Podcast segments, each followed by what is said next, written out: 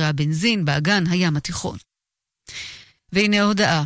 בשל מסע הלוויה של האדמו"ר מקליב בירושלים צפויים אחר הצהריים שיבושי תנועה בכביש 1 ובדרך 443 המובילים לכניסה וליציאה מהבירה. מסע הלוויה יחל מרחוב חנה לכיוון הר המנוחות בגבעת שאול, ומהשעה חמש ייחסמו וייפתחו בהדרגה רחובות באזור. המבקשים לבוא למסע הלוויה מתבקשים להיעזר בתחבורה הציבורית. אורחות החדשות הילה מרינוב וקרין גרודן בר-אור. התחזית מחר יעשה חם מהרגיל עד שרבי, ביום שלישי ירדו הטמפרטורות במישור החוף, בשפלה ובצפון הנגב.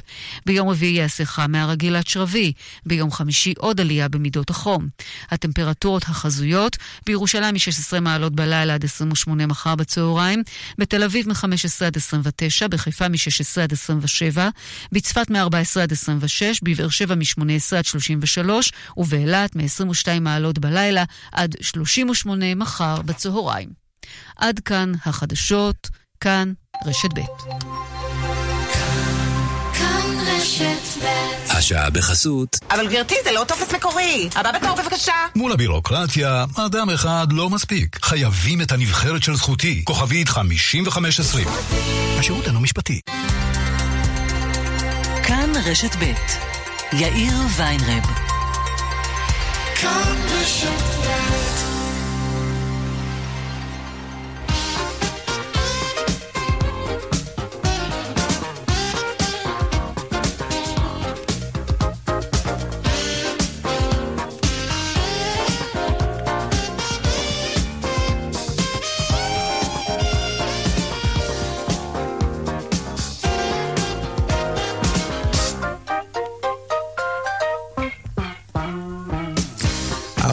ושש דקות ועוד ארבע שניות, כאן צבע הכסף ברשת ב', תוכנית ראשונה השבוע, שלום רב לכם.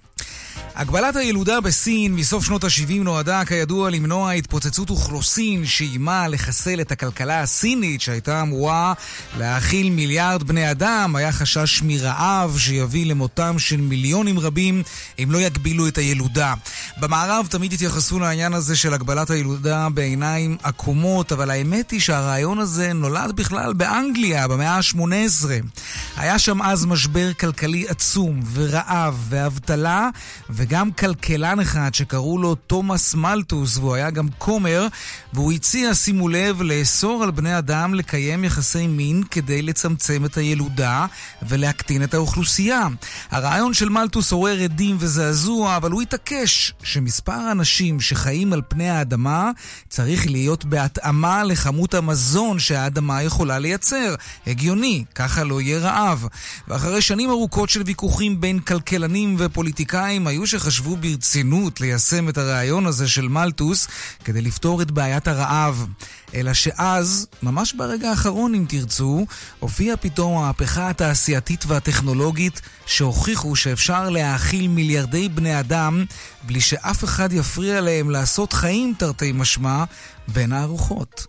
כאן צבע הכסף מעכשיו עד חמש העורך רונן פולק, מפיק צבע הכסף אביגל בשור, הטכנאי יאיר ניומן, אני יאיר ויינר, מוזמנים לעקוב גם בטוויטר, הדואל שלנו כסף כרוכית כאן.org.il, מוזמנים ליצור קשר גם בדף הפייסבוק כאן ב', מיד מתחילים.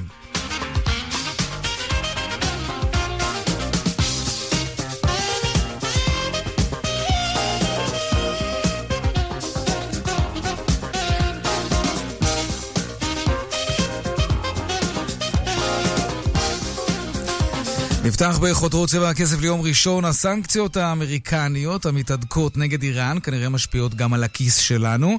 הדלק התייקר בלילה שבין יום שלישי לרביעי. בכמה הוא צפוי להתייקר? שלום ליאל קייזר, כתבתנו לענייני כלכלה. שלום יאיר, אכן אנחנו אה, למרבה הצער עם חדשות, אה, בוא נאמר, לא טובות mm. למאזינים שלנו. שווה כן. לרוץ לתחנות הדלק. בחצות הלילה שבין שלישי לרביעי אה, מחירי הדלק עולים ב-20 אגורות.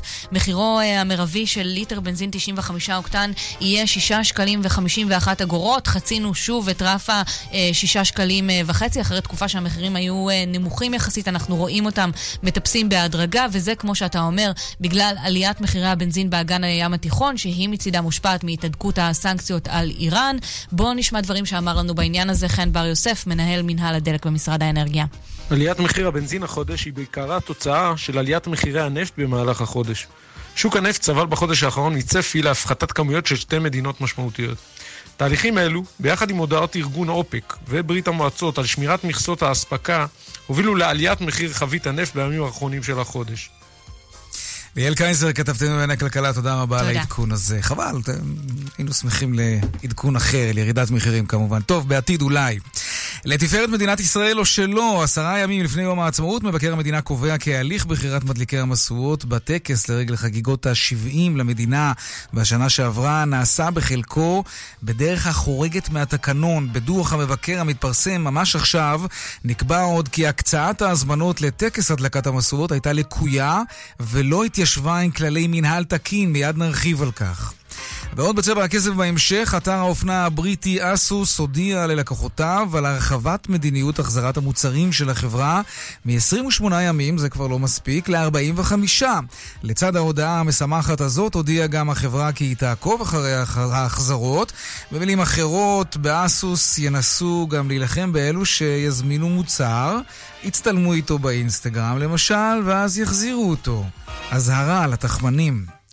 אחרי הבחירות וברקע הגירעון המעמיק ברשות המיסים מתכוונים לקדם במרץ את התוכנית להטלת מיסוי על החברות הבינלאומיות הפועלות בישראל, דוגמת פייסבוק וגוגל. על כמה כסף מדובר וכיצד נוהגות שאר מדינות העולם בנושא הזה, נעסוק גם בכך. וגם שיא עולמי בתעשיית הקולנוע, הכנסות שיא לסרט הנוקמים סוף המשחק. סרטה מחדש של דיסני ומרוויל רשם בסוף השבוע האחרון הכנסות של יותר מ-640 מיליון דולרים. בסוף שבוע אחד. וגם הפינות הקבועות שלנו חיות כיס כרגיל מדי יום בסביבות 4 ו-30 והדיווח היומי משוקי הכספים אחרי חופשת החג. אלה הכותרות, כאן צבע הכסף. מיד ממשיכים.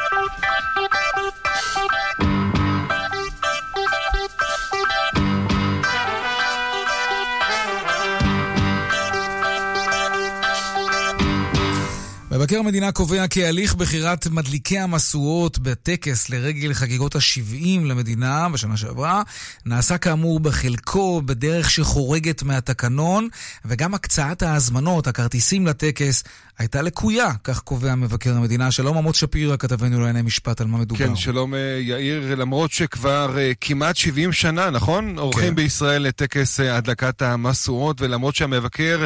העיר על כך גם בעבר, עדיין, לדעת מבקר המדינה, יש עוד הרבה מה לשפר בעניין טקס הדלקת המסורות, גם באשר לחלוקת ההזמנות, כפי שאמרת, וגם באשר לדרך שבה מומלצים מדליקי המסורות. ואת הדוח הזה שערך המבקר בעקבות טקס הדלקות, הדלקת המסורות המורחב, צריך לומר, אנחנו זוכרים, זה היה טקס מיוחד לפני שנה לציון 70 שנה למדינת עגול, ישראל. כן.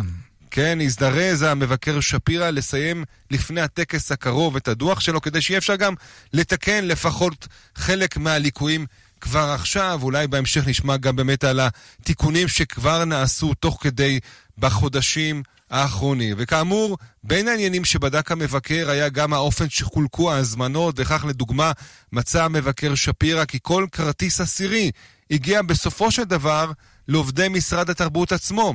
ובהם גם למרכז ההסברה שהיה אחראי על הטקס, ללשכת המנכ"ל וללשכת השרה מירי רגב, ולדעתו ההיקף הזה של ההזמנות חורג מכללי המינהל התקין, והוא בהחלט רואה בחומרה את ההתנהלות של מרכז ההסברה באופן חלוקת ההזמנות לעובדי משרד התרבות. המבקר מציין לחיוב את אה, החלטת שרת אה, התרבות להגדיל את מספר האזרחים שהוזמנו אז לצפות בטקס, גם בחזרות הגנרליות, אבל הוא בהחלט מציין שבעוד שמספר המקומות גדל ב-130 אחוזים, רק שליש מהם בסופו של דבר הוקצו לציבור הנרחב.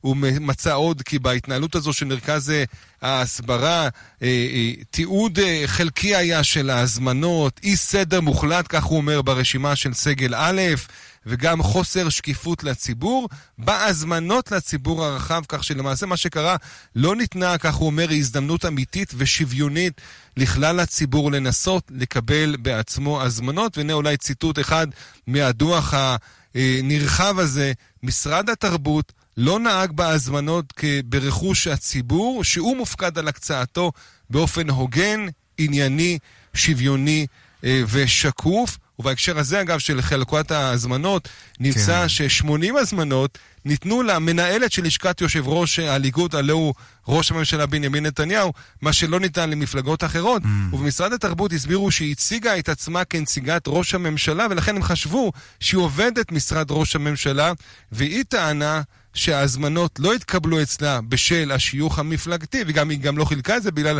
השיקול הזה, אלא היא חילקה את ההזמנות שהיא קיבלה לחולים, לבודדים ולעולים, בקיצור לנזקקים, כך היא הסבירה. וכאמור, גם לגבי עבודת הוועדה הציבורית, וזה עניין שני כאן, שגם הוא מרכזי בדוח הזה, אה, אותה ועדה ציבורית שהמליצה לשרה על מועמדים להדלקת המסורת, גם שם כן. מצא המבקר שזה אה, אה, נעשה באופן חורג, כך, בחלקו כך הוא אמר מה התקנון, ואפשר כאן לפרט עוד ועוד איך עלו השמות ואיך ירדו השמות, כן. ובסופו של דבר, תכף נעמיק בזה. בסופו של דבר הוגשה רשימה שלא נידונה כולה במליאת הוועדה הציבורית. כמובן יש כאן עוד נושאים, יש כאן את הנושא של התקציב, ההושבה בטקס עצמו, גם החלפת הבימאי. גם שם נמצאו ליקויים. מה למשל בהושבה, זה מעניין. יש סדרה של ליקויים, סדרה של המלצות. אגב, משרד התרבות גם לקח חלק מהדברים לתשומת לב. למשל, אה, הוא כבר אמר שהוא אה, יפעל להקמת ועדה ציבורית שתייעץ לוועדת השרים בראשות שופט. ועדה שתייעץ. אנחנו כבר שמענו שכבר יש גם שם של השופטת שכבר אה, התמנתה. היא, הוועדה הזו, ככה, תמליץ על המתכונת הראויה וההוגנת לחלוקת ההזמנות הטקס הזה וגם לטקסים רשמיים אחרים.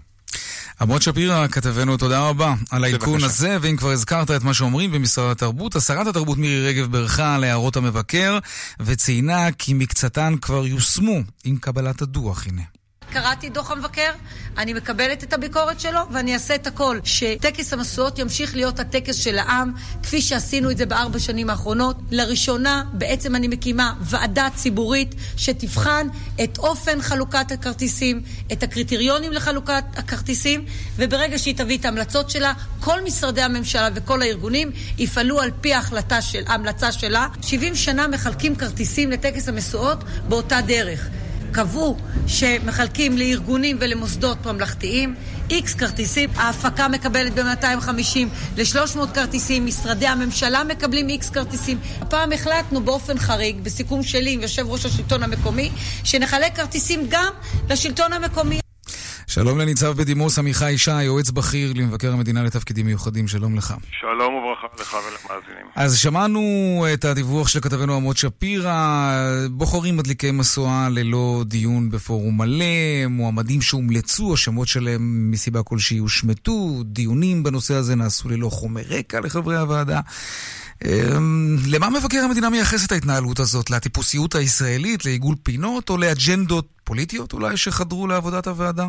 אני, אני לא, לא רוצה ל, ל, להצמיד אה, תגיות של אה, פוליטיקה, ממש לא. אני חושב שיש פה עבודה מאוד משמעותית שנעשתה על ידי משרד מבקר המדינה, שבחנה בפעם הראשונה את אה, טקס הדלקת המשואות אה, על כל היבטיו, mm-hmm. בין אה, עם, עם, עם קביעת התקציב, במקרה הזה גם קביעת התקציב הייתה שונה, משום שנקבע כי טקס המשואות הזה יהיה רחב יותר מהטקסים הרגילים, ולכן מטבע הדברים גם הוא יעלה יותר. אה, וגם את הנושא של בחירת המפיק וההושבה ובחירת מדליקי המשואה, וחלק מאוד מאוד נכבד שתופס אה, הדוח זה כל הנושא של ההזמנות. אה, אני יכול להגיד שבנושא של הדברים האחרים יש כללים, יש את חוק חובת המכרזים, יש את התקנון של הוועדה, ועדת השרים שקבעה איך ייבחרו מדליקי המשואות. אה, ואם תרצה להיכנס לזה פנימה קצת, אבל כן, כל הנושא אני, של אני רוצה, חלוקת... מעניין אותי לדעת, למשל, למה זה לא נעשה כמו שצריך, אם יש תקנון מסודר וועדה מסודרת שאמורה לעבוד לפי כללים. אני מניח שהממצאים עומדים בפני עצמם, אבל מה היה המניע? מה הייתה המוטיבציה? מי היה הגורם שדחף מאחורי הקלעים לקדם מועמדים מסוימים על חשבון מועמדים אחרים? היו כאן לחצים מהסוג הזה? זו שאלה טובה. אה, בסיכומו של דבר, אה, לא, הוא מבצע ביקורת, הוא לא מבצע חקירות, ולכן הנושא של דברים שהם נפטרים, לנו אין את הכלים לעניין. עמיחי שי, אני, אני לרגע קוטע אותך, כי משהו באיכות הקו שלך לא, לא תקין. אני דווקא מדבר מקווי. מקווי. תראה לאן הגענו, אפילו טלפונים קוויים כבר לא עובדים כמו שצריך. שווה דוח. כן, טוב, בוא כן. ננסה בכל זאת, אולי משהו בקו שם, בחיבור, לא, אולי במגעים שם. בוא, בוא ננסה בכל זאת. מקסימום נחדש איתך את הקשר. כן, בקיצור, הנושא של, של הוועדה הציבורית, הוועדה אכן אמורה לקבוע בצורה מסודרת על פי התקנון שנקבע כן. על ידי ועדת השרים. ופה היא פעלה, הטענה שלהם לפחות, שזה נבע כתוצאה מחוסר זמן. אה, אה, אני לא יודע למה חוסר זמן, כי בסוף כשאתה מסתכל כל אורך הדרך, יום העצמאות, התאריך ידוע, חגיגות ה-70 נכון. ידוע. הדברים האלה ידועים וברורים, ולכן ההתכוננות, אה, אם אתה מכין את עצמך נכון, אתה גם יודע לעבוד נכון בסיכומו של דבר. כלומר, כשאתם שואלים אותם למה לא היה מספיק חומר רקע על מועמד כזה או אחר, אז לא היה לנו זמן. זמן. כן, התשובות זה קוצר זמן. מעניין. כן. אוקיי. אבל, אבל צריך להדגיש ולומר, כן, שלא נמצא דופי במדליקי המשואות שנבחרו. לא, לא, לא, ממש, זה, כן. אני חושב שהייתי צריך לפתוח בזה. כן, צריך לומר, הם היו ראויים למעמד המחייב והמרגש כמובן. משהו בתהליך קבלת ההחלטות היה לקוי. תראה, אני יכול להגיד לך שמגיעות אלינו אה, לא פעם ולא פעמיים תלונות של אנשים שחושבים שמגיע להם אה, לזכות בהדלקת המשואות. כן. ואלה דברים שהם, אה, ייתכן מאוד שהם נכונים. הדברים האלה לא נבחנים, והשאלה באמת איך אתה מקבל, איזה חומר ערכה אתה מקבל, איך הציבור, איך מגיע, איך הכל קורה מגיע, מגיע לציבור, איזה... שקיפות נותנת הוועדה מבחינת הקריטריונים, מה צריך הציבור להעביר לוועדה כדי שהוועדה תוכל לדון ולקבל את ההחלטות המתאימות. חד משמעית, כן, זה א' ב'. תגיד, אבל לגבי חלוקת הכרטיסים אני רוצה לשאול אותך.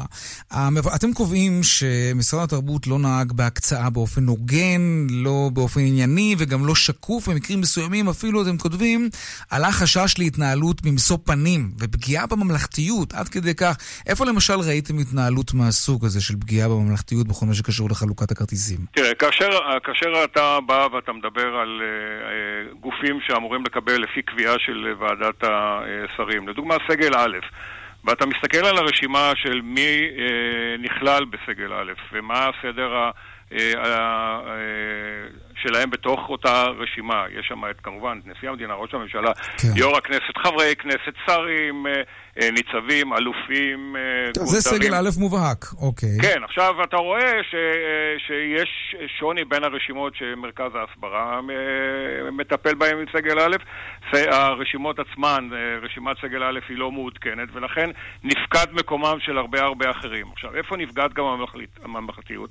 שאנשים מקבלים את הכרטיסים לעצמם. אני יכול לציין דווקא לחיוב מאוד את הכנסת, שכשהכנסת חילקה את ההזמנות לחברי הכנסת, היא אמרה שההזמנות הן אישיות ולא אה, יכולות אה, להיות מועברות. במקרה הזה אתה רואה, אה, הכתב שלכם התייחס לזה שמשרד התרבות קיבל ומקומות אחרים מקבלים כרטיסים ו- והכרטיסים האלה מוציאים את עצמם למקומות אחרים ורק מי שמקורב ומיודע הוא זה שמגיע ומקבל. אני רוצה לתת רק את המספר. הנכון שהשרה עשתה מהלך מאוד משמעותי, הגדילה את מספר המקומות ישיבה וקבעה שתי חזרות גנרליות שהיו פתוחות לציבור הרחב, כולל הטקס. המשמעות הייתה הגדלת המקומות מ-4,400 בערך ל-20,000 אה, לשלושת הטקסים. בסוף, כשאתה מסתכל על הטקס, כמה הזמנות מגיעות לציבור הרחב? 370. ואז אתה שואל את עצמך, רגע, מה קורה פה? אתה מגדיל מצד אחד, ומצד, ואתה רואה שזה לא כן. מגיע לאותם אנשים שחשבת, או שתכננה השרה שזה יגיע, זה מגיע לכל מיני אה, מקורבים אחרים. כן, חבל. עמיחי שי, יועץ בכיר למבקר המדינה לתפקידים מיוחדים, תודה רבה. תודה רבה לכם, כל טוב. לעניין הבא שלנו, אה, ישבתם לכם בבית ככה בכיף, גלשתם באינטרנט, פתאום ראיתם את הסרטון הוויראלי הזה, למשל, של אותה אישה חרדית שזרקה באופן משפיל, מבזה, קטניות שהוגשו לה לשולחן בפסח במלון, או אתם יודעים מה, כל סרטון אחר, כמו סרטון השוקולד המפורסם שצולם אז במטוס, החלטתם להגיב בטוקבק, וככה יצא לכם ממש רע, יצא לכם ממש מגעיל מה שכתבתם. אז יופי, פרקתם אולי, אבל גם אולי הסתבכתם. שלום עורך הדין סער גרשוני, מומחה לדיני לשון הרע ופרטיות, שלום לך. שלום וברכה. תראה, כל הרעיון בטוקבקים זה לאפשר פורקן בחסות חופש הביטוי, שזה דבר טוב, אבל גם פה יש גבול. איפה הגבול הזה עובר למשל? Uh, הגבול הזה עובר ברגע שאותו uh, טוקבק שהוא מהווה פורקן וחופש הביטוי בעצם מתנגש עם uh, זכות אחרת, שזה זכותו של האדם אה, אה, לשמוע טוב. וברגע שזה עובר את, ה, את, הגב, את הקו גבול הזה מחופש ביטוי לחופש שיסוי או אה, אה, פגיעה, אז אה, אנחנו כבר מסתבכים. כן, אבל אם הגיבור הסרטון לצורך העניין מתנהג בצורה מחפירה, האם אני לא רשאי, אה, כמו שנקרא, לתת לו חזק, בגלל איך שהוא מתנהג? אתה רשאי להגיב ו... אה, את אשר על לבך, אבל כל דבר אבל יש אבל אני רוצה לעלוב בו, דרך. אתה יודע, אני רוצה לעלוב בו כי הוא עליו עכשיו, נוסע באוטובוס אה, עולה חדש מחבר העמים או מאתיופיה. היו גם סרטונים כאלה שראו אנשים משפילים עולים חדשים בנסיעה באוטובוס. אני רוצה לעלוב בו בחזרה עכשיו בטוקבק ולהגיד לאותו אדון או גברת שהם ככה וככה וככה, כן? לא ניכנס עכשיו לסופרלטיבים. מה לא בסדר בזה? גם אם השתמשתי אה, בלשון דבר... ממש חריפה ופוגענית, בא לי. בא לך, אז אין בעיה, זה זכותך, אנחנו מדינה דמוקרטית לכאורה, או ככה אומרים לפחות. כן. אה, אז, אז אה, ובכל בבקשה. זאת, אז, אם בא לי, יכול להיות איזה מחיר. נכון. אתה, זכותך להתבטא בצורה שאתה אה, רואה לנכון, רק אתה צריך לקחת בחשבון שיכול להיות מצב שאותן אה, הת, התבטאויות או... כן. אה, מילים אה, כאלו או אחרות יכולות להוות לשון הרע. ואז אותו אדם שנפגע ושעלבת בו יכול אה, לתבוע את עלבונו. גם אם הוא יתנהג באופן די דומה בסרטון, גם אם מדובר בגיבור של איזה סרטון ויראלי שמתנהג באופן בוטה מאוד כלפי אנשים אחרים, גם אז אין לו בעצם, כלומר, אני לא יכול כל... להתבטא כלפיו באופן דומה, אני גם אז אהיה חשוף? א', כן. תראה, אתה זוכר את הסרטון הזה של הרצל? אנשים כתבו על האישה המסכנה הזאת נכון, דברים נוראיים, נכון, אז היא, נכון. כל פשעה היה שהיא לא שמה לב איפה היא עומדת. נכון. אנשים עלבו בה. פה אני יכול נכון. להבין. אבל מקרים שמישהו נמצא במלון ומתנהג בצורה חזירית, ברברית, ואתה רוצה להגיב להתנהגות הזאת, גם אז אתה צריך לשקול מילים, גם במקרה כזה? אם מישהו רוצה אה, לא אה, לסבך את עצמו, ורוצה להגיב ולהגיד כן. את, ה, את החוויה האישית שלו, יש דרך, כל דבר אפשר להתבטא בצורה אה, מכובדת, אה, או שלא. עכשיו, עוד פעם, אני לא מצדיק ל, לרגע את מה שנעשה בהתנהגות, אבל עדיין, גם בתגובות צריך לקחת בחשבון שאותה גברת יכולה לחזור ולהחליט שהיא אה, רוצה אה, עכשיו, אה, כל אלה שפגעו בה ועלבו בה ועשו בה שיימינג וקראו לה מטורפת וחולת נפש וכל הדברים האלה. להגיש נגדם תביעה. כן, היא יכולה. כן. לחלוטין. אבל אתה יודע, אנשים מסתתרים מאחורי שמות בדויים, זה בטח סיפור די מורכב לאתר את מי שכתב דברים שאפשר לתבוע אותו בגינם. רוב, רוב, רוב האנשים הנורמטיביים שמגיבים במקרים כאלה שהם פרטיים, לא, לרוב לא מסתתרים אחרי אה, שום... אה, וגם אם כן, יש דרכים, אמנם זה הרבה יותר אה, מסובך, אבל יש דרכים אה, אה, להגיע, במידה ובאמת זה פוגעני בצורה אה, אז. בית משפט. יכול להתיר חיפוש אחר הכתובת ה-IP לצורך העניין. כן. כן, בית משפט יכול לפנות, אתה יכול להגיש בקשה, ובתנאים המתאימים, בית משפט ייתן צו לספקיות האינטרנט, לחשוף, אז חופש הביטוי ולא חופש הביזוי השיסוי, והשיסוי. כן. נכון לחלוטין. עורך הדין סער גרשוני, מומחה לדיני לשון הרע ופרטיות, תודה רבה. תודה רבה.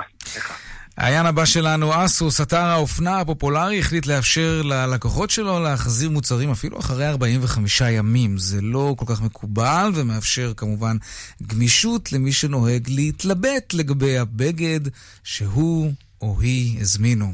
שלום שירה הדס נקר, כתבתנו לענייני צרכנות. שלום יאיר, כן. זה רק אני או שגם את חושבת כבר על כל התחמנים האלה שיגידו, אה, 45 ימים? Mm. זהו, אז אסוס דווקא מנסה ולפחות מזהירה באופן חמור מאוד את אותם תחמנים או לקוחות סוררים שלובשים ומחזירים. אנחנו בארץ פחות מכירים את זה כי כל פעולת ההחזרה כאן היא קצת מורכבת, ללכת לדואר עד שזה יגיע, עד שזה יעבור אצלם בכל, לא תמיד יקבלו את זה, אבל בחו"ל זה מאוד מאוד נפוץ, מאוד קל להחזיר חזרה mm-hmm. בגדים, ואכן אחוזים מאוד מאוד ניכרים מהפעילות של אסוס, היא בעצם נפגעה מהלקוחות האלה שהיו מה שנקרא מתחמנים את המערכת. אז יחד עם מדיניות ההזמנות ומדיניות ההחזרות החדשה שאסוס מפרסמת, היא גם מפרסמת אזהרה כלפי אותם לקוחות. היא בעצם אומרת שהם ינהלו מעקב, יחסמו לקוחות שינצלו את הפלטפורמה לשימוש אה, לא נכון. אגב, מדיניות ההחזרה החדשה בעצם אומרת שעד 28 ימים אתה יכול להחזיר את הבגד ולקבל החזר כספי, ואחר כך עד 45 יום תוכל לקבל החזר לתוך האתר של אסוס, בעצם לקבל מה שאנחנו אה, מכנים אה, זיכוי, זיכוי וזה כן. כמובן נועד להשאיר את הלקוחות בתוך המעגל הזה, בתוך ה...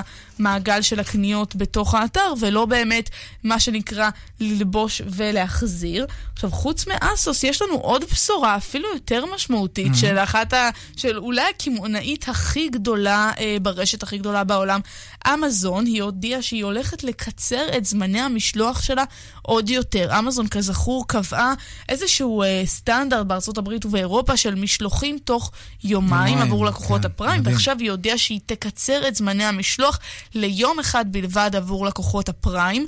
אה, מועדון הפריים של אמזון באמת מהווה את אחד ממועדוני הלקוחות הכי גדולים בעולם. החברים בו משלמים בסביבות ה-100 דולר אה, אה, דמי מנוי ומקבלים כל מיני הנחות, אבל בעיקר מקבלים את השירותים האלה של המשלוח המהיר במיוחד. החברה הודיעה גם שהיא תעלה את דמי המנוי, עכשיו הם יהיו 119 דולר, וגם היא תקצר... תקופה? לשנה. לשנה. לשנה, okay. אוקיי. כן, למיטב ידיעתי לשנה. Uh, ובעצם הדבר הזה יאפשר משלוח בתוך יום אחד. זה הולך להיות מאוד מאוד משמעותי ככל שאמזון תלך ותיכנס יותר לתחום המזון הטרי, בעצם מה שאנחנו uh, נהנים ממנו בתור משלוחים מהסופר, שם זה באמת יתפוס אולי את התחום האחרון שאמזון עוד לא שולטת בו בינתיים בחו"ל, והיא כמובן תהיה איזשהו סמן, uh, סמן ראשון גם לכל שאר הקמעונאיות ולכל שאר השוק. סביר להניח, כן. כי זה בהחלט אה, הטבה. לא כל כך מבין למה, הרי 28 ימים זה די הרבה זמן כדי להחזיר מוצר. אז את מה, בואו נצרף לשיחה את אה, אודליה אורבך קפלינסקי, מנכ"לית משותפת ב-i community. שלום. שלום וברכה, ב-e-community. e-community, סליחה, כן, e-commerce, אוקיי, ברור, הגיוני. אז למה בעצם כל המהלך הזה? מה, מה, מה זה נותן לחברה כמו אסוס? Uh, מה זה uh. נותן ללקוחות? זה ברור, אה, חוץ מזה שזה להשתמש בבגד ולהחזיר, אבל מה זה נותן לחברה שהיא מרחיבה את תחום החזרת המוצרים? אחר כך נדבר על אמזון. אז קודם כל באמת שירה אה, אמרה וציינה מאוד נכון, שמה, קודם כל, אנחנו כולנו יודעים, מבינים, אם אני רגע לא מדברת על אמזון ועושה השלכות, מה שעשה אמזון, או מה שעשה ג'ף בזוס, האסטרטג מספר אחד, זה בעצם הוא שינה כן. את כל הרגלי הצריכה בעולם. לגמרי. ומה שאנחנו רואים שחברות נוספות, אה, כל עולם ה e-commerce, אה, מתכוונן לאותה תורה שמנחיל אה, ג'ף בזוס, ואחד הדברים שהוא הנחיל המאוד משמעותיים זה שבעצם הלקוח או הצרכן הוא במקום הראשון, שזה משפט שאנחנו מכירים ויודעים אותו, אבל הוא הפך אותו למקצוענות, ובעצם הוא אומר, אני נותן שירות הכי טוב לאותו לקוח. אז כל השוק, כל העולם מתכוונן לאותה אמירה כזו, וצודקת שירה שאומרת שבעצם מה שאסוס עושים, הם רוצים בסוף להשאיר את הצרכן אצלהם. אז הם אה, מצד אחד עושים פעולות, אבל מצד שני אומרים, טוב, בוא נשאיר אותו בזירה שלנו, ולא אה, ניתן לו לגלוש לזירות אחרות. אבל, אבל אודליה, אנחנו, הרי אנחנו שומעים כמה אסוס סבלה מאותם נכון. לקוחות שמחזירים בגדים, ועד נכון. כמה נושא ההחזרות לא פוגע... נ, זה, בוודאי, זה לא כן, בכל... כל מי שקונה... בכל קמעונאיות האופנה. בדיוק. אז לא הבנתי, אוקיי, חוץ מלפרסם אזהרה, לא נראה לי שאזהרה שמפרסמים תרתיע עד כדי כך את הצרכן התחמן. אני מסכימה. אני מסכימה, זה נכון, אבל אולי אפילו לא נעים להגיד שאין להם הרבה מאוד מה לעשות מעבר, מכיוון שההיצע כל כך גדול, אז מי שלא יקנה אצלם, אם הם ישימו המון חסמים, יעבור ויקנה במקום אחר. וכולם רבים בעצם עלינו, על אותם צרכנים. ואם זה מוביל אותנו כבר לדבר הבא שעושה ג'ף בזוס בעצם, כשאנחנו מדברים על שילוח תוך יומיים, מבחינתנו זה וואו. אז עכשיו הוא בעצם מקצר את זה ב-50% ואומר שילוח תוך יום. מה הוא עושה? הוא שוב עושה, הוא שוב אומר הלקוח במרכז, או הלקוח הוא המרכז, ואני אעשה את המקסימום כדי לתת ללקוח את המקסימום שירות שהוא יכול לקבל. את ציינת נכון שבגלל באמת הכניסה לתחום המזון, אז הוא בעצם יהיה מחויב לתת את השירות תוך 24 שעות, אבל הוא פותח את השירות הזה לא רק לתחום המזון, אלא לכל התחומים. ובעצם מה שהוא אומר, הוא אומר, אני מוביל שוק בעולם, לא בתחום מסוים או בנישה מסוימת. אני מוביל שוק בעולם, ומאז שהוא פתח את השילוח תוך 48 שעות, אנחנו ראינו שעוד חברות מנסות לעמוד בסטנדרט הזה. אז כמוביל שוק, כאסטרטג, הוא עכשיו מכתיב, הוא אומר, כן, אז עכשיו אני אעשה את זה תוך 24 שעות ולא 48 שעות. אגב, הוא יכול לעשות את זה. יש לו מאות מרכזים לוגיסטיים ברחבי העולם, שבעצם מאפשרים לו לתת את השירות הזה, שהוא באמת שירות אה, מטורף לכל היגיון. אוקיי, אני חושב שהתמונה ברורה, ואנחנו נראה באמת מה יעשו אה, ענקיות האופנה, ובכלל, אה, ענקיות המסחר המקוון האחרות, האם גם הם יישרו קו עם אסוס. כן. ועם אמזון. למרות שקשה קצת לספק מוצרים בתוך 24 אה, שעות, זה לא פשוט. מאוד מאוד קשה, בטח אם אין לך מאות מרכזים לוגיסטיים שפזורים, כן. ואלפי, עשרות אלפי שליחים. ידע איך לעשות את זה, האסטרטג הטוב מכולם. אודליה אורבך קפלינסקי, מנכ"לית משותפת אי-קומיוניטי, ושירה הדס נקר, כתבתי לענייני צרכנות. תודה רבה. תודה לכם. תודה לך.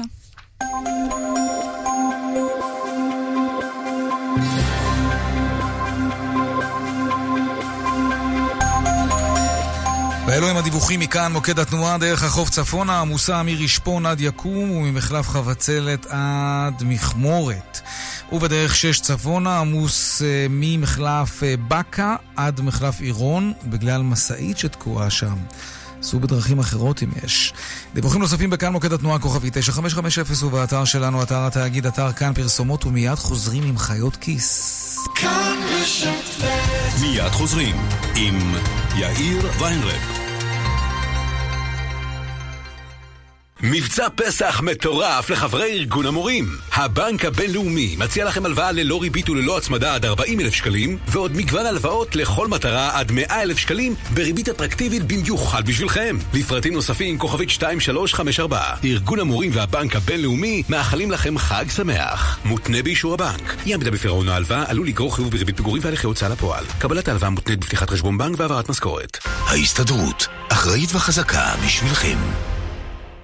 היי, כאן גלית גוטמן. גם אני, כמו הטבע, מרגישה שהגיע הזמן שלי להתחדש. רוצה לדעת איך? בזכות מגוון טיפולי יופי ואנטי-אייג'ינג ברשת רונית רפאל. רונית קוראת לזה מדע היופי. ואני? אני אומרת לה תודה. לפגישת ייעוץ ללא עלות, חייגו כוכבית 2555. רונית רפאל, מדע היופי. שמי שרה לייכט, נולדתי ברומניה בשנת 1929. שנים לא סיפרתי את קורותיי בתקופת השואה, עד שבאו אליי מיד ושם. כעת הסיפור שלי מונצח, למען הדורות הבאים. לתיאום צילום עדות בבית הניצול, התקשרו 02-644-3888. כמה פעמים נתנו לך תפריט דיאטה ולא הצלחת לעמוד בו? אברהמסון, מטפלים לך בדחף. אברהמסון כוכבית 9933 מבצע על צמיגי יהיה בסדר, הצמיגים הכמעט בטיחותיים, בעלי אחיזת כביש, ככה ככה, ובעלי מרחק עצירה, סבבה, עכשיו במחיר הכי זול. יש כאלו שסומכים על יהיה בסדר, ויש כאלו שמתקינים צמיגי משלן. לפרטים חפשו בפייסבוק צמיגי משלן. דלתות פנדור מציגה קולקציית קלאסיק, החל ב-1185 שקלים, כפוף לתקנון. דלתות פנדור, סימן שלא התפשרתם. ההסתדרות, הבית של העובדים בישראל. בא לי קיץ. בעצם חורף. טוב, נו, סתיו. לא, קיץ. סופי. בטורנדו, אתם שולטים במזג האוויר. בקיץ הישראלי, טורנדו. לפגישת ייעוץ ללא עלות, חייגו כוכבית 2555, רונית רפאל, מדע היופי. כאן רשת ב'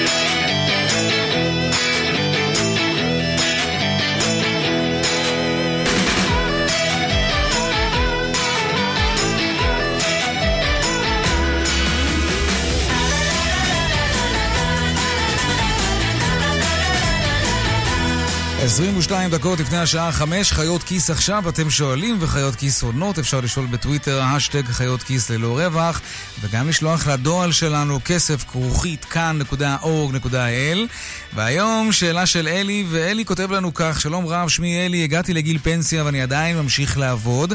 האם כשאדם מגיע לגיל פנסיה וממשיך לעבוד, לא מגיע לו לשלם פחות מיסים, כמו מס הכנסה או כל מס אחר? והאם בזמן העבודה ממשיכים להפריש עבורי לפנסיה בכלל? שלום צליל אברהם, מגישת חיות כיס. שלום יאיר. מועדים לשמחה כבר לא, אז כבר זה מועדים לא. לשגרה, כן. כן. אה, אז שאלנו את השאלה של אלי, הפנינו אותה לאבי אייכלר, שהוא יועץ פנסיוני עצמאי, והוא הסביר כזה הדבר. אדם שמגיע לגיל 67, גיל הפרישה לגברים, וממשיך לעבוד בזמן שהוא מקבל פנסיה, בעצם משלם מס הכנסה על ההכנסה שלו מפנסיה ועל ההכנסה שלו מעבודה ביחד. מחברים. כלומר, כן, כלומר, אם הוא מקבל פנסיה נניח של 2,500 שקל בחודש ומשכורת של 3,000 שקל בחודש, בשתיהן ביחד, כאילו זה היה משכורת אחת. הוא לא מגיע לסף המס הרגיל, אז הוא לא ישלם מס הכנסה בכלל. לעומת זאת, אה, אדם שמקבל פנסיה של נניח 4,000 שקל בחודש ועוד משכורת של 3,000 שקל, ישלם מס כמו, מי, כמו שמשלם מי שמרוויח 7,000 שקל. אבל כן יש לזה כוכבית, מס הכנסה על פנסיה זה לא בדיוק אותו דבר כמו על משכורת, כי כן יש הטבות מסוימות, אבל הן אינדיבידואליות, כי הן קשורות לשאלה האם בעצם אלי כשהוא עזב מקומות עבודה קודמים שלו במהלך הקריירה שלו, האם הוא משך פיצויים או לא, כי זה כסף פטור ממס. אז אנחנו לא יכולים לתת תשובה אחת בנושא הזה, אין איזשהו כלל אצבע. בגדול משלמים כמו שכירים, אבל יש הטבות מסוימות. אוקיי, אבל האם, נגיד, שהוא ממשיך לעבוד, האם המעסיק שלו, המעביד שלו, ממשיך להפריש בעבורו לפנסיה תוך כדי זה שהוא משלם לו משכורת? אז התשובה היא שהמעסיק לא חייב לעשות את זה. כלומר, אם אלי עבר את גיל הפרישה והחליט לא לפרוש, לא לצאת לפנסיה, להשאיר את הקרן פנסיה סגורה, להמשיך כרגיל, אז כן, ממשיכים להפקיד עבורו לפנסיה, ובאמת כשהוא יצא לפנסיה לבסוף, אז היא תהיה יותר גדולה, כי הוא חסך עוד שנים. אבל אם מתחילים למשוך כסף מהפנסיה ותוך כדי ממשיכים לעבוד, המעסיק לא חייב להמשיך לחסוך עבור העובד כסף לפנסיה, זה תלוי בהסכם ביניהם. חוק פנסיה חובה, כלומר צו ההרחבה על החוק הזה, הם לא חל במקרים שמדובר בעובדים שהם כבר מבוגרים, כבר מעל גיל הפרישה. נכון. צליל אברהם, מגישת חיות כיס, תודה רבה. תודה רבה, אני רק אזכיר שאפשר לשמוע את כל הפרקים של חיות כיס בכל אפליקציית פודקאסטים ובאתר כאן. תודה, צליל.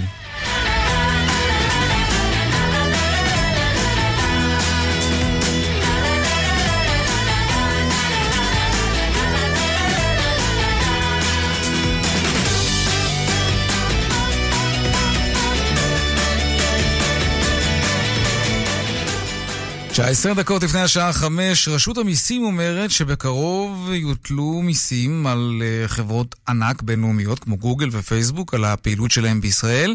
זה צפוי למלא את קופת המדינה על פי הערכות במיליארד שקלים בשנה. שלום רואה החשבון גידי בר זכאי, לשעבר סגן מנהל רשות המיסים, מומחה במיסוי בינלאומי ומייסד ביטק. שלום לך. שלום, שלום. בוא נפשט את זה. למה זה היה עד עכשיו כל כך מסובך? ולמה זה לא נעשה עד עכשיו?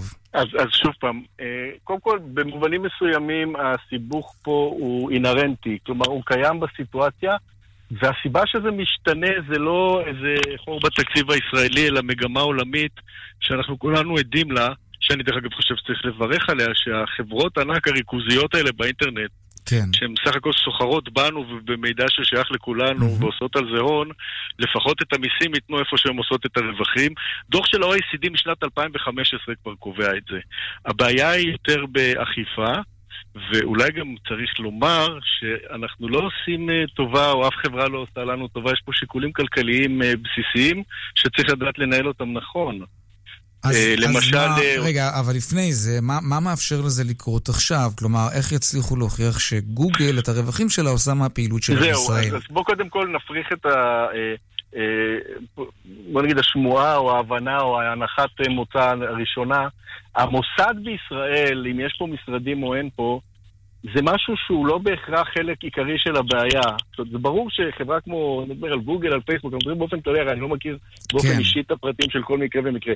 הן פועלות בעולם של אינטרסים. אם הן פה עושות רווחים מזה שהן משווקות לנו דברים באינטרנט, ואזרחי ותושבי ישראל אה, משלמים ומפיקים הכנסה בעבורה, היא צריכה לשלם פה את המס, ומה שקורה בפועל זה שהיא מספרת איזה סיפור שהוא דרך אגב נכון מבחינה משפטית, שיש קניין רוחני, שהוא רשום במקום אחר, אבל ה-OECD כבר אמר לנו ב-2015 שזה עבר מהעולם והוא נלחם בתופעות. זה פשוט לוקח זמן, כי זה המון המון שינויים ותאגידים מאוד גדולים. ישראל שותפה לעניין הזה, וזה צד אחד של הסיפור. צריך לוודא שכשתושבי ואזרחי ישראל משתמשים בשירותים של החברות האלה, מדינת ישראל מקבלת את ה-fair share שלה מהפעילות הזאת, וזה יקרה בכל העולם. אין להם לאן ללכת. זה לא שהם עכשיו בנושא הזה צריכים להחליט באיזה מדינה יהיה להם טוב. אבל, לא אבל אתה יודע, הזה. יש מדינות שכן מוכנות לתת פטור גורף. כלומר, האם החלטה כזאת. תגרור איזושהי פעולת תגמול מצד החברות האלה? אתה צודק, ולכן אני רוצה רגע לעשות סדר, כי אני חושב שבמובן הזה אני יכול להקל גם עליך וגם על כל מי שחושש מזה. ההחלטה של ה-OECD אומרת שהמיסוי לא יהיה איפה שהמוסד של המדינה, כמו שהיה הרבה מאוד שנים, זה כלכלה ישנה, אלא איפה שהיא מפיקה את הרווחים. לכן אתה שומע את ערן יעקב, מנהל רשות המיסים, מדבר על מס מחזור אולי. כי כשמדברים על מס מחזור אומרים, תקשיב, כשאתה מוכר פה תשלם פה מס, אתה רוצה אחר כך לדון בנושא של קניין רוחני, זה שייך כבר לשיחה אחרת. ובנושא של הקניין הרוחני, ודרך אגב, הכסף הגדול זה לא בקניין הרוחני. כלומר, זה לא עניין פיזי, אותו. זה, זה, שיש, זה שיש להם פה משרדים, זה לא בגלל זה הם ישלמו את המס, ולכן אנחנו לא אז- צריכים לחשוש שהם יברחו מפה ויעברו לאירלנד למשל, ואז אנחנו לא נהנה ממקומות העבודה שחברה כמו גוגל יודעת לייצר. כן, וגם שלא, שלא תסחור בזה מולנו, אבל אני, אני מוכרח, אני, הנושא הזה הוא רגיש, אז קודם כל באמת, כמו שאמרת, נכון מאוד, איפה שנותנים את השירותים לצרכנים באינטרנט, כן. שם משלמים את המיסים, נשים את זה בטאג, אז זה כל העולם בעצם. כולל המקומות הנידחים ביותר לא, באפריקה. אבל מקום נידח באפריקה, הם לא נותנים שם את השירותים, ואם הם נותנים, זה בדיוק הסיפור. בוא נראה איפה אתה מוכר, תשלם לי מס מחזור. עכשיו שיחה אחרת. מה מה זאת אומרת? אבל אבל גם במקומות אני- נידחים בעולם על פני הגלובוס, שמי נכון, שגולש בגוגל לצורך. העניין, לא, אוקיי, זה סיפור אחר, אבל אני רוצה לדבר איתך על המקלטי מס. כן, ועל אוקיי. המעמד שלנו, כי כל הזמן אנחנו חשודים. כשלך יש עסק, יש לך סופרמרקט, אתה רוצה שייכנסו אליו צרכנים, ואתה רוצה להיות אטרקטיבי. אז אנחנו לא צריכים לפחד מהלקוחות שלנו, אנחנו צריכים להיות אטרקטיביים. אבל אטרקטיבי זה לא אומר שאתה עושה משהו שהוא לא בסדר, או לא אומר שאתה מתחנף. אז קודם כל, אתה רוצה שיהיה פה מרכז מחקר ופיתוח ויעסיקו אנשים? בקטע הזה תהיה חכם. תתחרה במה שקורה במדינות אחרות, כי יש לנו יתרון ענק. אנשים רוצים לבוא לפה בגלל היכולות הישראליות המטורפות, מה שיש מעל הכתפיים. אבל זו שיחה שצריך קודם כל לדעת להפריד בין הנושאים. פעם אחת תדבר על גביית מיסים, על שירותים, לא צריך לראות פה ממטר, כי מנצלים אותנו. אבל בקטע של מרכז פיתוח ואתה רוצה פה תעסוקה, אנחנו לא צריכים לכרוך בין הדברים. ואני חושב שאם החברה תכרוך, החברה עצמה, שרוצה להקים פה מרכז פיתוח, תכרוך בין מיסוי על השירותים לבין זה, זה מעשה שהוא לא יהיה יש לה גם מה להפסיד אם היא תאיים ותלך מכאן. בגלל מה שיש לנו מעל הכתפיים. כן. ואנחנו צריכים פה כלכלה, אבל אנחנו צריכים לעשות את זה נכון, ולא גם, לא, לא כן, קצת להתרגש ביטחון מהעניין. עצמי ולא להיות פראיירים כמובן. רואה ולא החשבון גידי להלקות בר את זכאי. עצמנו. נכון. תודה, תודה. תודה לך, ערב טוב. ביי ביי. אנחנו עדיין בעיצומה של אה, תקופת החגים, עוד יום העצמאות ושבועות לפנינו, וכדאי שתדעו מה מגיע לכם בימים האלה אם אתם נאלצים לעבוד. שלום עורכת הדין סיגל פעיל, מומחית בתחום דיני העבודה. שלום רב. נתחיל עם יום הזיכרון לשואה ולגבורה, לא יום שבתון בהגדרה, אבל אם מישהו מרגיש בגלל קשר אישי לעניין, או אפילו רק קשר רגשי לנושא של השואה, הוא לא רוצה לעבוד ביום הזה. זה עניין שמוגדר בחוק, או זה משהו שהוא בין המעסיק לעובד?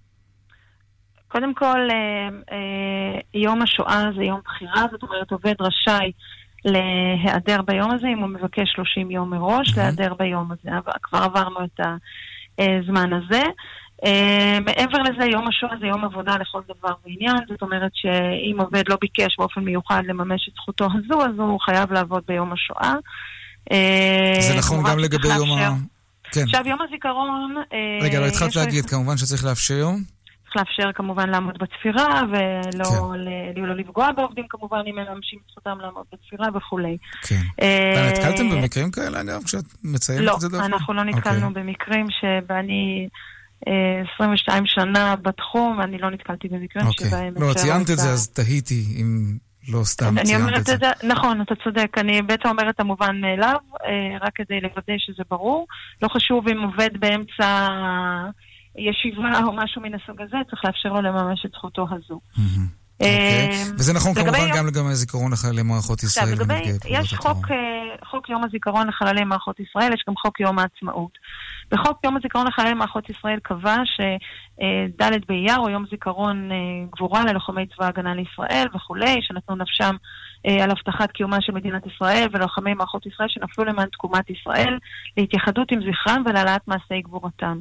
אה, אגב, הימים האלה הם לכל הדתות. זה לא משנה כהוא זה איזה דת האזרח או התושב. Uh, הזכות הזאת ניתנת uh, לכל אדם באשר צריך הוא, והחובה הזו חלה על אה, כל מעסיק. שחללים נפלו במערכות ישראל אה, בלי קשר לדתם. כלומר, גם יהודים וגם כך. נוצרים וגם מוסלמים. בדיוק, נפלו, כן. בדיוק. עכשיו ביום הזיכרון יש כמובן, כמובן, כן. כמובן, ובדואים. זה לא, זה, זה, זה חוצה, זה לא חשוב באיזה עדה אתה או באיזה דת אתה. אה, כמובן, אם שירתת או לא שירתת בצבא, הזכות הזו אה, ניתנת לכל אדם באשר הוא בישראל, והחובה הזו קיימת לכל מעסיק. מה לגבי יום העצמאות? יום שבתון זה ברור, ובכל זאת יש עובדים שצריכים לעבוד ביום הזה. זה כמו יום כל- חג? אם תרשה לי להשלים רק דקה את כן. יום הזיכרון כדי לתת את התמונה במלואה. אה, אה, יום הזיכרון הוא גם יום בחירה, זאת אומרת שאם אתה לא בוחר ומבקש 30 יום מראש מהמעסיק לשחרר אותך מהיום הזה, והמעסיק אם תבקש הוא, הוא חייב לאפשר לך, ואז אבל זה יורד מימי החופשה שלך, אז זה יום עבודה לכל דבר ועניין, שוב צריך לתת, אה, ל, אה, לעמוד בתפירה כמובן, אבל אוקיי. אם, אה, אם אתה בן משפחה, אה, אה, שקול למשפחה שכולה, זאת אומרת הורה או סב, אה, בן, בת זוג, ילדים, אחיות, אחים, לא צריך להיות פה אה, קרבת משפחה של נישואים, אז אה, אתה יכול בהחלט להיעדר ביום הזה כולו, וזה ייחשב לך כיום עבודה מלא. אה, ויום העצמאות, אה, אמרנו קודם, הוא יום שבתון, זאת אומרת, אתה אה, תיעדר מן העבודה. אה, נאלצתי העבודה- בכל זאת, אפשר להכריח אותי אגב? לגבי יום העצמאות, אם יש סיבה עניינית לעבוד, זה מקום שהוא, מקום עבודה שהוא 24-7 ולא יכול בלי השירות הזה, אז אתה, אפשר להכריח אותך לעבוד, רק אתה תקבל אה, 150 אחוז אה, שכר ביום הזה על כל שעה. אה, אם אתה עובד שעתי, אם אתה עובד חודשי, אם אתה עובד שעתי ואתה לא עבדת בערב החג ולא עבדת יום אחרי, כן. אה, אז אתה אה, תקבל שכר ביום הזה. אלא אם המעסיק הסכים שאתה לא תעבוד ביום לפני וביום אחרי, ברור. למשל אם יש לך משמרות והוא לא שיבץ אותך במשמרות, זה נחשב כאילו הוא הסכים, וזה לא נזקף לחובתך אלא לזכותך. אוקיי. עורכת הדין סיגל פעיל, מומחית, מומחית בתחום דיני העבודה, תודה רבה. תודה לכם. וחגים שמחים שיהיו לנו. עכשיו אה, לעדכון היומי משוקי הכספים. 102 bid for 100 200, take them.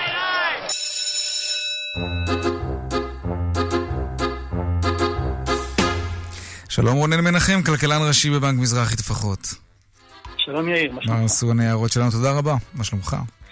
והניירות. אה, ירוק הוא הצבע, ירוק הוא הצבע. כל ענפי המניות אה, עלו היום, למעט אה, מדד התקשורת והטכנולוגיות שירד בעשירית האחוז. תל אביב אה, 125 עלה 0.7 אחוז, כמעט כמעט הגיע לשיא של כל הזמנים, רק 10 נקודות משם בסך הכל. תל אביב 35 עלה 0.8 אחוזים.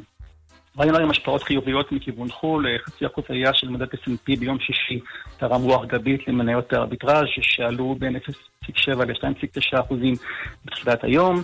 בלטו לחיוב אה, מדדי הביטוח פלוס עם העלייה של אחוז, אה, נפט וגז ופיננסים שכל אחד מהם עלה ב-0.9 אחוזים.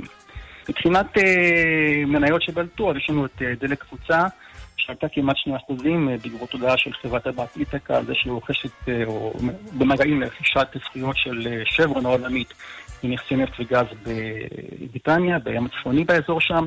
יש לנו את טריגו עם עלייה של 2.8 אחוזים, לאחר שהודיעה על עלייה של הדיבידנד הרבעוני שלה ל-21 סנט למניה. וגם טבע עלתה ב-3.2 אחוזים ביום מוצלח. אנחנו השבוע צפויים לנתונים כלכליים אה, חשובים של הלמ"ס, מדדי הפדיון לכל ענפי המסחר, הכלכלה והייצור התעשייתי. ביום שלישי בנק ישראל יפרסם את המדד המשולש שלו. בשוק האג"ח טלבון שקלי עלה בעשירית האחוז, אה, רואים באפיק הזה באופן כללי ימשיך רוח גבית אה, מההודעה שישראל עתידה להצטרף למדדי האג"ח העולמיים של פוצי ראסל. ולסיום, כי בכל יום ראשון שער החליפין שקל דולר ללא שינוי, שער של 3.628 אגורות. רונן מנחם, כלכלן אה, ראשי בנק מזרחי טפחות, תודה רבה. שבוע טוב שיהיה.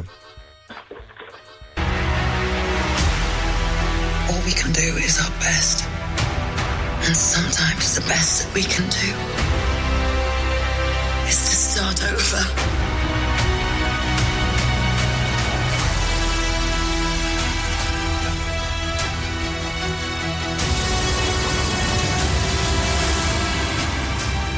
כן, זה פרס הקול של אה, הסרט הנוקמים, המשחק, סוף המשחק, הנוקמים סוף המשחק, שיצא בסוף השבוע האחרון לאקרנים, מיליוני צופים שחיכו לסרט נהרו לאולמות הקולנוע. שלום אביגל בשור, מפיק צבע הכסף. שלום יאיר. הנהירה הזאת הניבה הכנסות של, נדמה לי הכנסות שיא, 650 מיליון דולר בסוף שבוע אחד ראשון. בסוף השבוע הראשון, הם בעצם שברו את השיא של אה, אה, אבטאר, אם אתה זוכר אותו, כן, הם החייזרים בטח. הכחולים, כן. ששתים להם ככה בשמיים. אה, הוא אמנם לא שבר את שיא ההכנסות של אבטאר, אבל הוא בהחלט בדרך, הוא עשה 25 אחוז, 20 אחוז. זה נראה מבטיח. סוף שבוע אחד. עכשיו, לאלה מכם שככה אולי דואגים, כי אנחנו הולכים לדבר על הסרט, אל תדאגו, לא יהיו פה ספוילרים, אף על פי שיש את בחור בהונג קונג שחטף מכות בתור לסרט. באמת? כן, כי הוא עשה ספוילרים. הוא עמד שם ועשה ספוילרים? כן, כן, הוא פשוט עשה ספוילרים וקיבל יש לבחור מכות. הרבה אומץ, לא נכון. טיפשות, כן. אוקיי, טוב, בוא נאמר שלום לנמרוד אה, אלדיה מערוץ היוטיוב טופ גיק, שלום לך. שלום, שלום. אז אה, כן, ספוילרים זה לא משחק, ספוילרים זה לא משחק. זה עניין רציני מאוד. זה עניין של חיים כן, ומוות. כן, זה סוג כן. של, אה, כן, סוג של כלי נשק אפילו, שיכול כן. להיות מופנה נגדך. מה אתה אומר על הסרט? נהדר, נהדר. בלי ספוילרים נהדר, תענוג, מחכה כבר לראות אותו עוד פעם. אה, פשוט, אני- אני לא- אני באופן אישי מצאתי את עצמי איכשהו כל כך שאוב לתוך סדרת הסרטים הזאת של מארוול, שלא יכולתי לצפות לסיום יותר טוב ממה שקיבלנו. כן, ואם לא ראיתי שום אה, סרט עד עכשיו, אני יכול לראות אותו ורק אחר כך ללכת אחורה או שלא כדאי? אה, אתה יכול, אני לא יודע כמה מתוך זה תבין. בשלב אה, זה אוקיי. זה באמת בנוי כמו סדרת טלוויזיה, זה כמו להיכנס עכשיו למשחקי הכס בעונה שמונה. לא, לא כדאי. זהו, זה- אנחנו צריכים לציין שזהו הסרט ה-22 מבין הסדרה, כשיש עוד סרט אחד שאמור לצאת בעוד אה, שלושה חודשים, סרט של ספיידרמן. עכשיו, נמרוד, רק 650 מיליון דולר בסוף שבוע אחד, זה משהו שבאמת הקולנוע לא מכיר. לאן מארוול יכולים לקחת את זה מכאן? אגב, סוף השבוע עוד לא נגמר, סוף השבוע בארצות הברית נגמר נכון. אה, ביום ראשון, אז יש לזה עוד מקום. צריך לעקוב אחרי אה, רוטן טומטו. כן, כן. עשינו אה, לאן- גיור לסוף שבוע, כן. לאן זה יכול להמשיך מכאן? אמ, בתכל'ס זה נראה שיש להם אה, אה, אבז שמטיל ביצי זהב, כי כמעט כל סרט שלהם אה, זוכה ל- להצלחה גם בקופות וגם אה, אצל המבקרים וגם אצל הקהל, אצל כולם. כולם אוהבים את מארוול משום מה. אה, ואחרים קצת, גיבורי על אחרים טיפה פחות זוכים להצלחה. ודיסני בכלל, אני לא יודע, השמיים הם כבר הגבול, הם הוציאו עכשיו 73 מיליארד דולר, משהו כזה, כדי לקנות את פוקס, ובככה לקבל גם בחזרה את כל שאר הדמויות של מארוול שלא היה להם זכויות עליהן. כן, ובזה בעצם הם יצרו מפלצת, כי עכשיו הם גם קנו, הם קנו בעצם פוקס, הם קנו את סטאר וורס, והם קנו את, את אקסמן, וקנו את דדפול, וקנו עוד מלא מלא מלא מותגים. אנחנו נרוויח מזה משהו כצופים, או אני שדווקא. הריכוזיות הזאת אתה יודע עלולה מה, לא? אני, אני, אני פה אזרוק איזושהי הערה לאוויר, אה, ואפנה את זה לנמרוד, כי גם אקסמן, גם הנוקמים, גם אה, ספיידרמן, הכל, סביר להניח שאנחנו נקבל את הכל בסרט אחד. השאלה נמרוד, האם זה לא יהיה יותר מדי שיהיה בעצם פלופ קופתי? אני חושב שהם יעשו את זה חכם, אני חושב שהם חכמים, הם יעשו את זה חכם. אני חושב שאנחנו, עכשיו הרי הם עוד לא הכריזו, אחרי ספיידרמן, יש הכרזות באוויר, עוד אין שום אה, תאריך קונקרטי, אבל הם כן הודיעו שהם יעשו הפסקה, שזה משהו שלא ראיתי איזושהי חברה עושה, הם עושים הפסקה כדי לתת לנו טיפה לנשום, כדי שבאמת זה לא יהיה overdose, ואחרי זה אני מאמין שהם יתחילו משהו אחר, נניח אולי את האקסמן מחדש, וייתנו לנו ליהנות עם זה, ואולי, אם גם זה יצליח, יום אחד הם יעשו אקסמן והאבנג'רס וכולם ביחד באמת על המסך, ואני לא יודע. יהיה מעניין, יהיה שמח. אני הראשון בתור. נמרוד אלדיה, ערוץ היוטיוב טופ גיק, תודה רבה. תודה לכם. אביגל בשור, המפיק האגדי שלנו, תודה רבה גם לך. תודה רבה לך. עד כאן צבע הכסף ליום ראשון, העורך רונן פולק, המפיק כאמור אביגל בשור, הטכנאי יאיר ניומן, אני יאיר ויינרב, מוזמנים לעקוב גם בטוויטר הדואל שלנו, כסף כרוכית כאן.org.il. מיד אחרינו כאן הערב עם רן בנימיני ויגאל גואטה, ערב טוב ושקט שיהיה לנו, שבוע טוב, שלום שלום.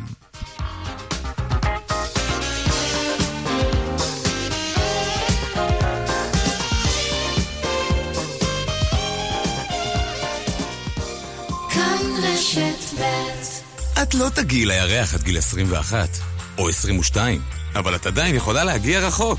הורידי את היישומון החדש של סונול, השתתפי בפעילות סימני דרך, ותוכלי לזכות ב-2,000 שקלים לתדלוק בסונול, כדי שגם את תוכלי להגיע די רחוק. הורידו וגלו כמה שווה להיכנס לסונול. שווה להיכנס לסונול. כפוף לתקנון. ההסתדרות, אחראית וחזקה בשבילכם.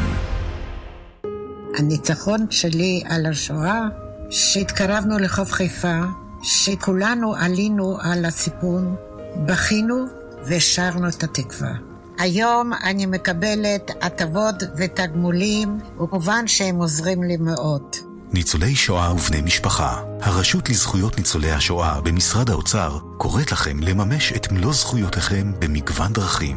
חייגו עוד היום, כוכבית 5105. מי שמשפץ בית, בונה בית, או רוכש משרד או חנות, יודע שלתאורה תפקיד עצום בעיצוב החלל. מי שמבין בעיצוב, מחפש דרכים לקנות פריט מעוצב בלי להוציא הון. תתקשרו כבר עכשיו ותקבלו לטלפון שלכם סרטון על מערכות התאורה המעוצבות של בלקולד. מכלול האפשרויות, הדגמים והעיצובים של מערכות התאורה שלנו. לבית, לסלון, למטבח, לגינה ולמשרד. שיחה אחת והסרט המלא אצלכם בנייד. 1-800-40-30-40 מדבר דוקטור שלו מהאופטיקה בהמלך ג'ורג' בתל אביב. ממליץ על עדשות המולטיפוקל אופטוויז'ן, מספר אחת בגרמניה. שלום, כאן מיכה גודמן. לספר החדש שלי קוראים חזרה בלי תשובה. מקווה שתיהנו. חזרה בלי תשובה, מיכה גודמן. עכשיו בחנויות ספרים. חנות המאווררים סטאר חוגגת 70 ומזמינה אתכם לבוא ולהתרשם מסטאר 7 החדש ומעוד מאות דגמים מהמובילים בעולם. תתרגלו לישון אחרת. לישון עם סטאר. כוכבית 2230 ההסתדרות, הבית של העובדים בישראל. רן בנימיני ויגאל גואטה. כאן, אחרי החדשות. כאן רשת ב'